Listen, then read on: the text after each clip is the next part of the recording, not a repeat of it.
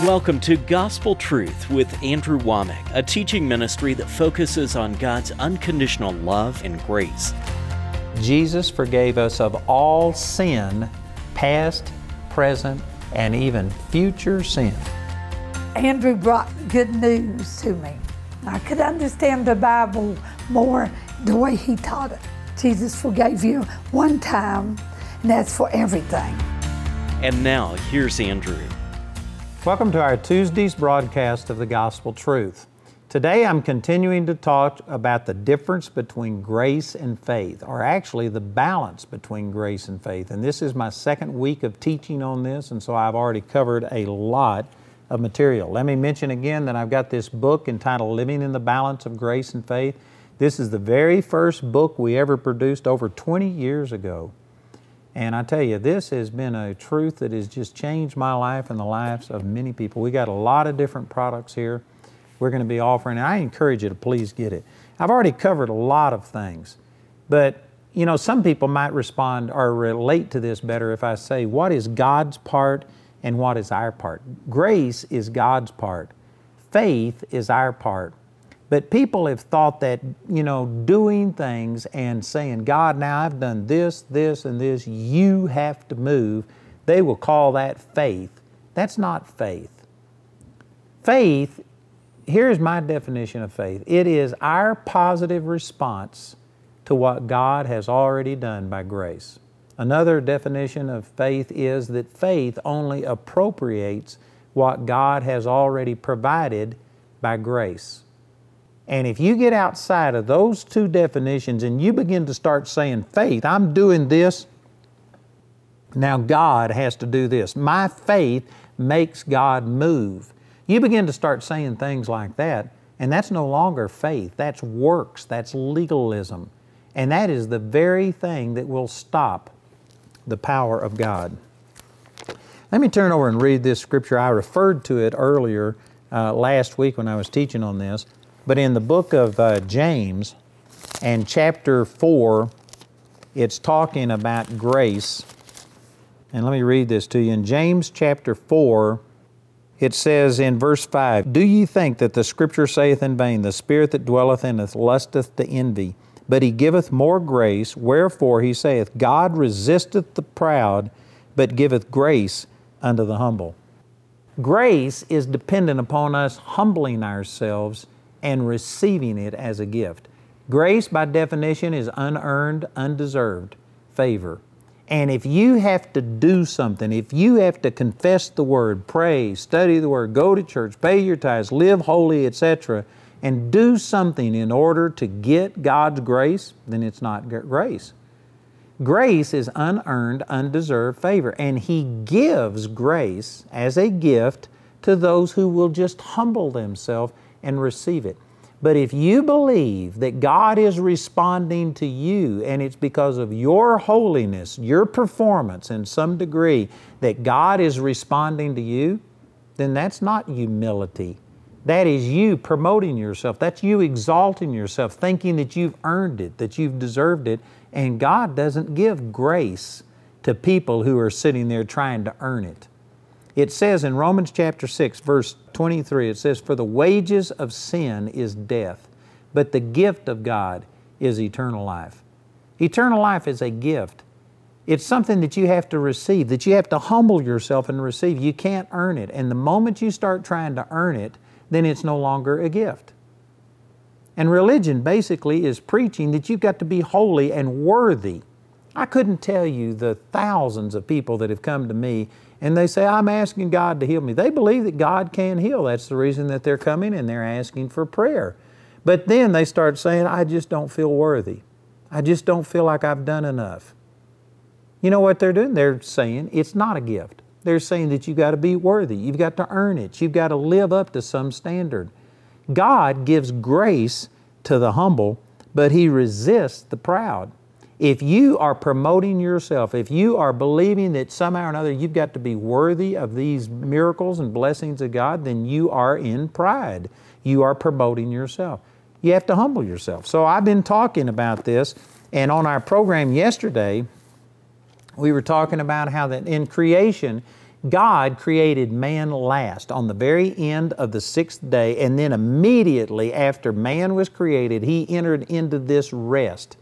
I started this actually last Friday talking uh, from Hebrews chapter 4 that there is a rest for the people of God, and it talks about how God entered into rest. Not because God was tired, but it, everything was complete, it was done. And when He created man, man immediately entered into this place of completion to where God had anticipated every need that they would ever have, and He just he, he didn't have to say, Oh God, please give me air to breathe. God had already created the air. Oh God, give me food to eat. God had already created the food. Oh God, give me water to drink. God had already created all of the water. Oh God, make the temperature right. God had created the perfect temperature. God had anticipated everything that man would ever need. And not only just need, but just desires. He created a beautiful world. He created all of the plants, all of the animals. He created more than we could ever need. He created a superabundance just for our pleasure so that we could be blessed by it. He was blessed by it, but He also put us there so that we could be blessed. God created everything that we would ever need, and God was not responding to our needs. God anticipated our needs, and we were responding to His abundant supply. The, the scriptural terminology for that is that they just responded to the grace, the provision that He had already made before. And over in Hebrews chapter 4, it says that there is a Sabbath rest. It likens this to what the Scripture was talking about when it talked about that God rested on the seventh day. Let me turn over here to the book of Colossians and share this passage with you. If you can, you ought to read this out of, out of your Bible because some of you will think that this couldn't be in the Bible. This is going to be so contradictory to things that you've thought. So it would help you to be able to see this in Scripture. But in Colossians chapter 2 and in verse 16, it says, Let no man therefore judge you in meat, or in drink, or in respect of a holy day, or of the new moon, or of the Sabbath days, which are a shadow of things to come, but the body is of Christ. Man, those are radical statements. Some of you may think, well, what's so radical about that? There's five things listed in verse 16. One of them here is talking about the Sabbath day, and it says it's a shadow of something that is to come, but the body is of Christ. In other words, this was a picture, a shadow of a New Testament reality, and I believe it's what Hebrews chapter 4 is talking about the Sabbath rest, where you enter into a place to where you are no longer obsessing, worrying, trying to force God to do something, but you are believing that by grace God has already provided everything, and you're just resting in that, and you're putting faith in what He's already done instead of taking the burden and the responsibility to get God to do something. That's what the Sabbath was a picture of. That's what it's saying right here. It says that it was a shadow. You know, if you could imagine right now, imagine that there was a building or something in between you and me. You were standing on one side of this building and I'm standing on the other side. And you can't see me because of the building. But if there was a light behind me, if you could see my shadow, that shadow could be very important to you to let you know whether I'm walking towards you or whether I'm walking away from you, whether I'm standing still, whether I'm crouched down, whether I'm standing up, whether I'm carrying something or you know, if you can't see me, but if you could see my shadow, well then a shadow is very important. And in the Old Testament, before Jesus came and before we could see Him, there were shadows about Him and about our relationship with Him that were given in the Old Testament for the purpose of instruction. And they were timely and they were good at that time because Jesus hadn't come yet. We hadn't seen Him. And the Old Testament Sabbath here was said to be a shadow of something to come. But the body, the actual fulfillment, is in Christ. The Sabbath was just a shadow of something that is now a reality in the New Testament. And you know, it, again, if you could see my shadow but you couldn't see me, it could be very ben- beneficial. But if I walk around the corner and now I'm in full view, and if you ran up and hugged my shadow, or grabbed my shadow or sh- tried to shake hands with my shadow or talk to my shadow, we would think, What's wrong with you? I'm here. Why are you talking to my shadow? If you can't see me, my shadow may be important to you, but once you can see me, why would you talk to my shadow? Likewise, now that Jesus has come, why are we still observing the Sabbath and all of these things that were only shadows of something that is now a reality in the New Testament? I can guarantee you that upset a lot of people all over the world because there are people that pride themselves on being Sabbath keepers because they observe some day of the week that they don't work and they devote it to God.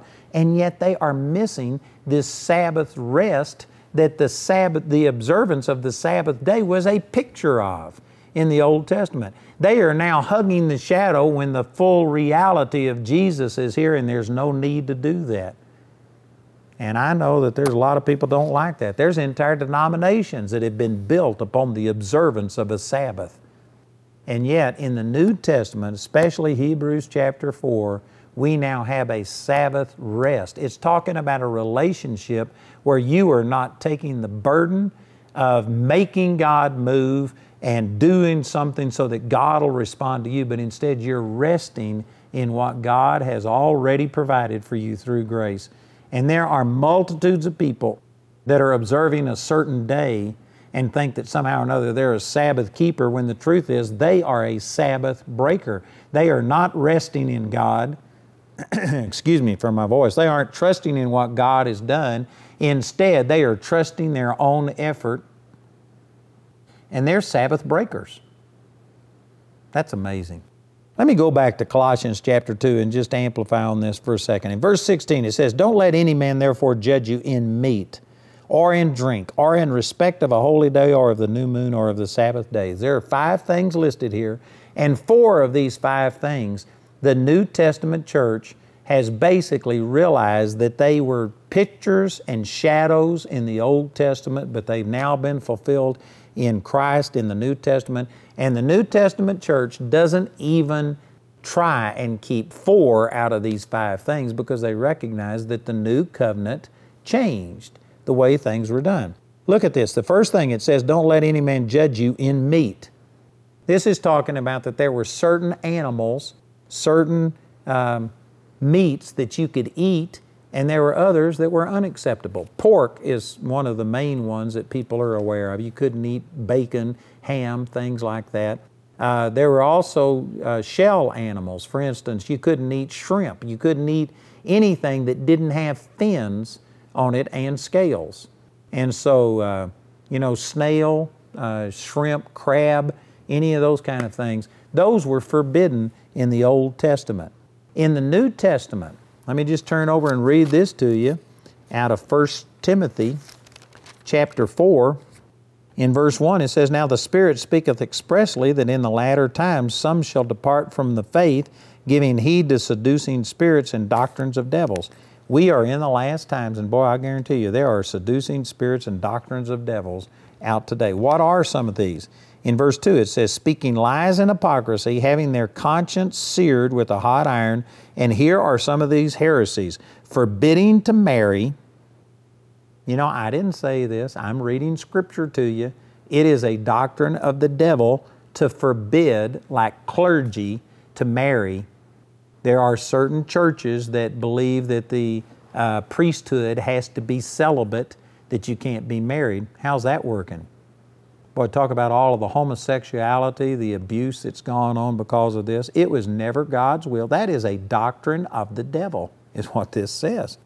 I know some people are going to think I'm mad at somebody and I'm trying to put down other groups. I'm reading Scripture to you. This is what the Bible says.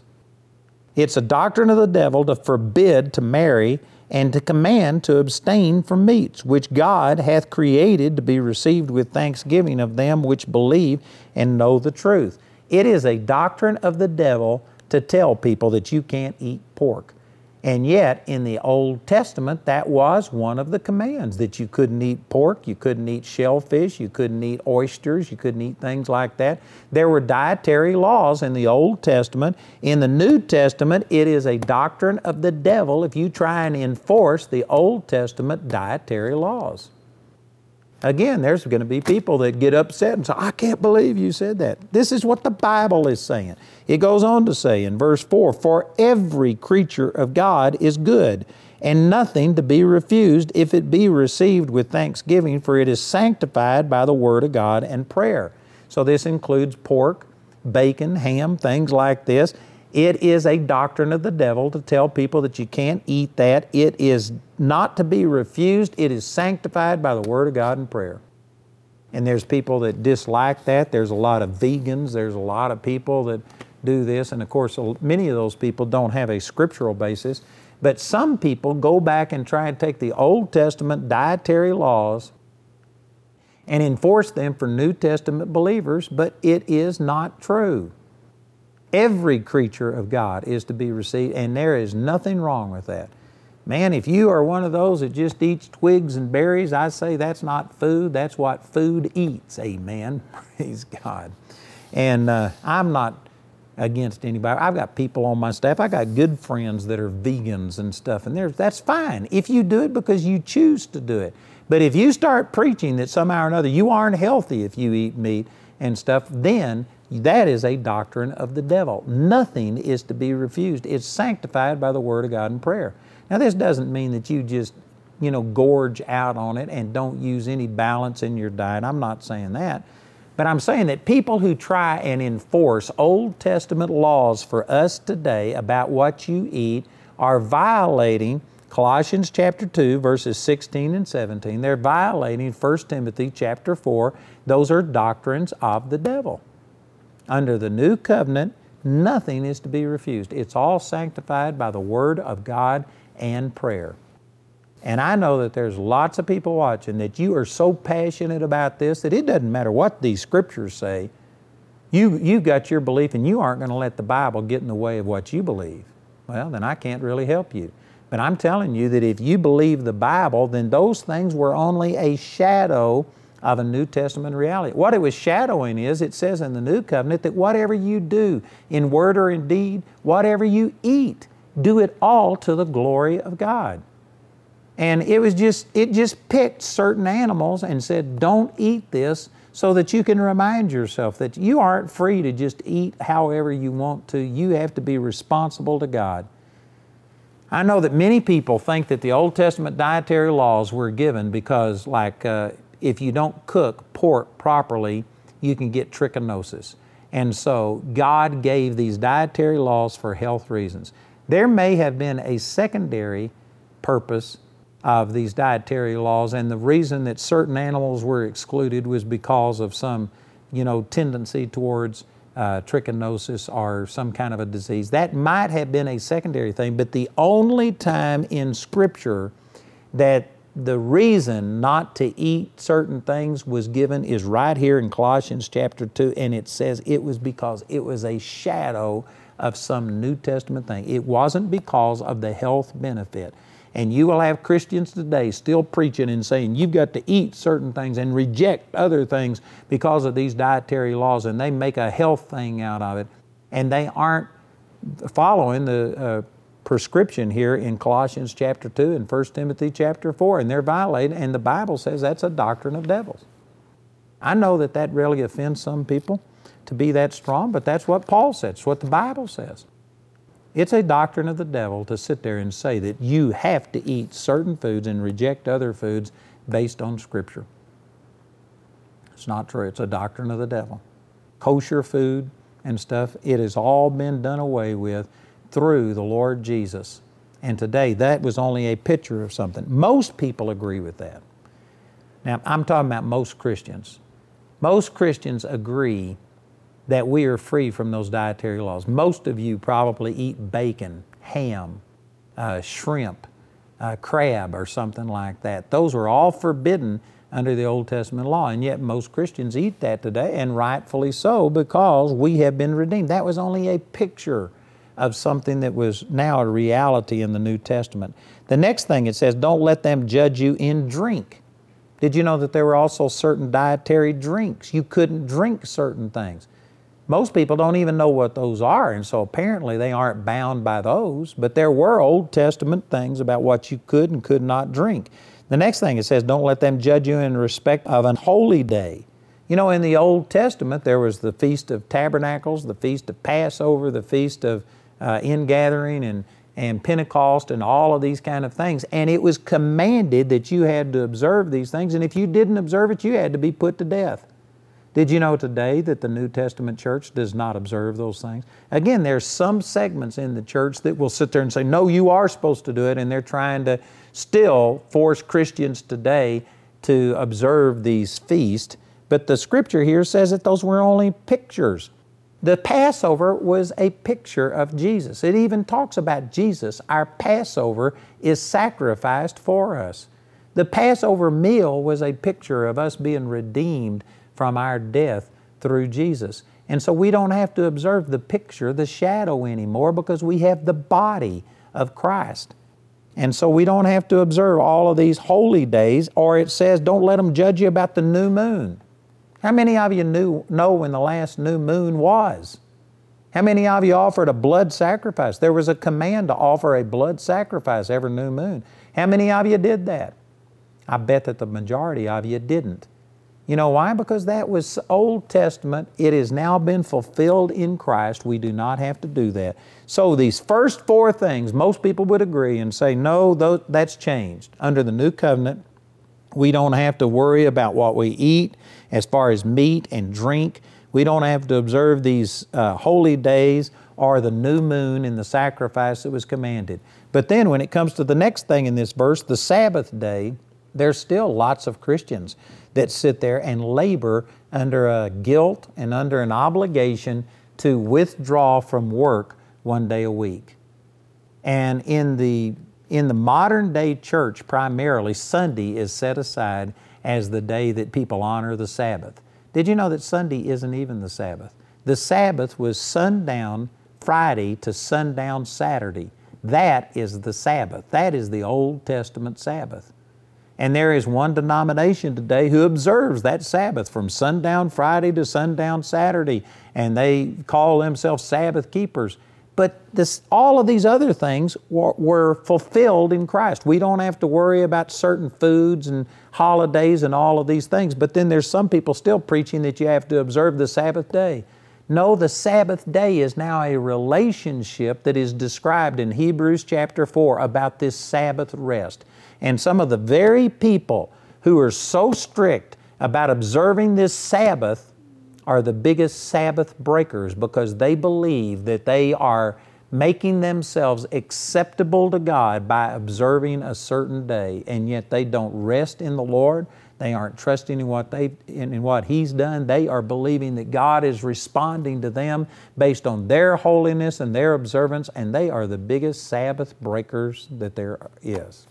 Welcome to the AWM Minute, a small glimpse on how your partnership with Andrew Wommack Ministries and Charis Bible College is setting captives free around the world. Caroline Yeager reached the point that she would rather end her own life than try to meet the impossible religious demands her legalistic upbringing demanded of her. But Caroline's life changed when she discovered the free resources provided by Andrew Wommack Ministries, where she was able to renew her mind in the truth of God's love and grace. So through Andrew's ministry in the fact that you could get it any time of the day or night, and it was free because uh, there again, my husband didn't give me any money. God opened my eyes in the fact that I could seek as a woman, I could seek and I could find. Today, Caroline's whole family has been freed of works based religion thanks to the free teachings provided by our friends and partners. To see Caroline's full grace encounter, visit awmi.net today.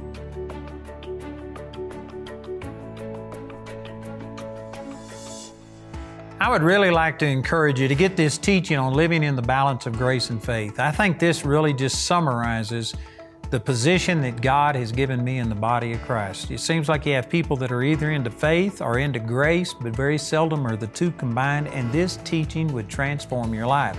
I've got a book in English, I've got one in Spanish. We have a study guide here that is the same material, it's just reformatted so that you can disciple other people. You can print out the questions in here. And then we have a CD set of this exact same teaching. And then I have two different DVDs to offer you one that was taken from our television program, and the other one was taken live from one of my uh, meetings that I've held. So please listen to our announcer, respond today, and get this material on living in the balance of grace and faith.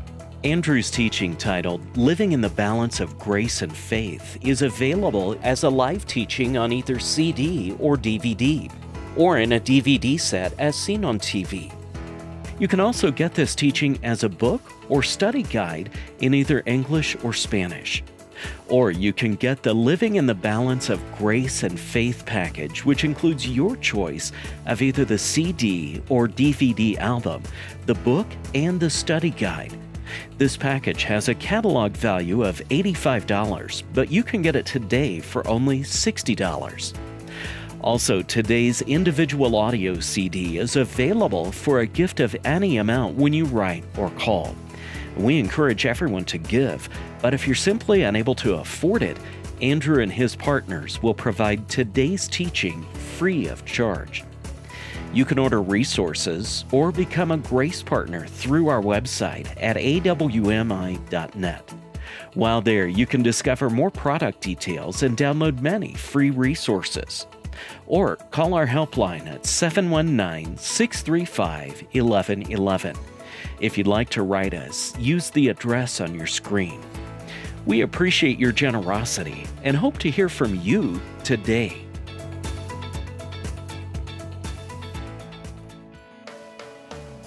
We'd like to point out Andrew's upcoming speaking schedule.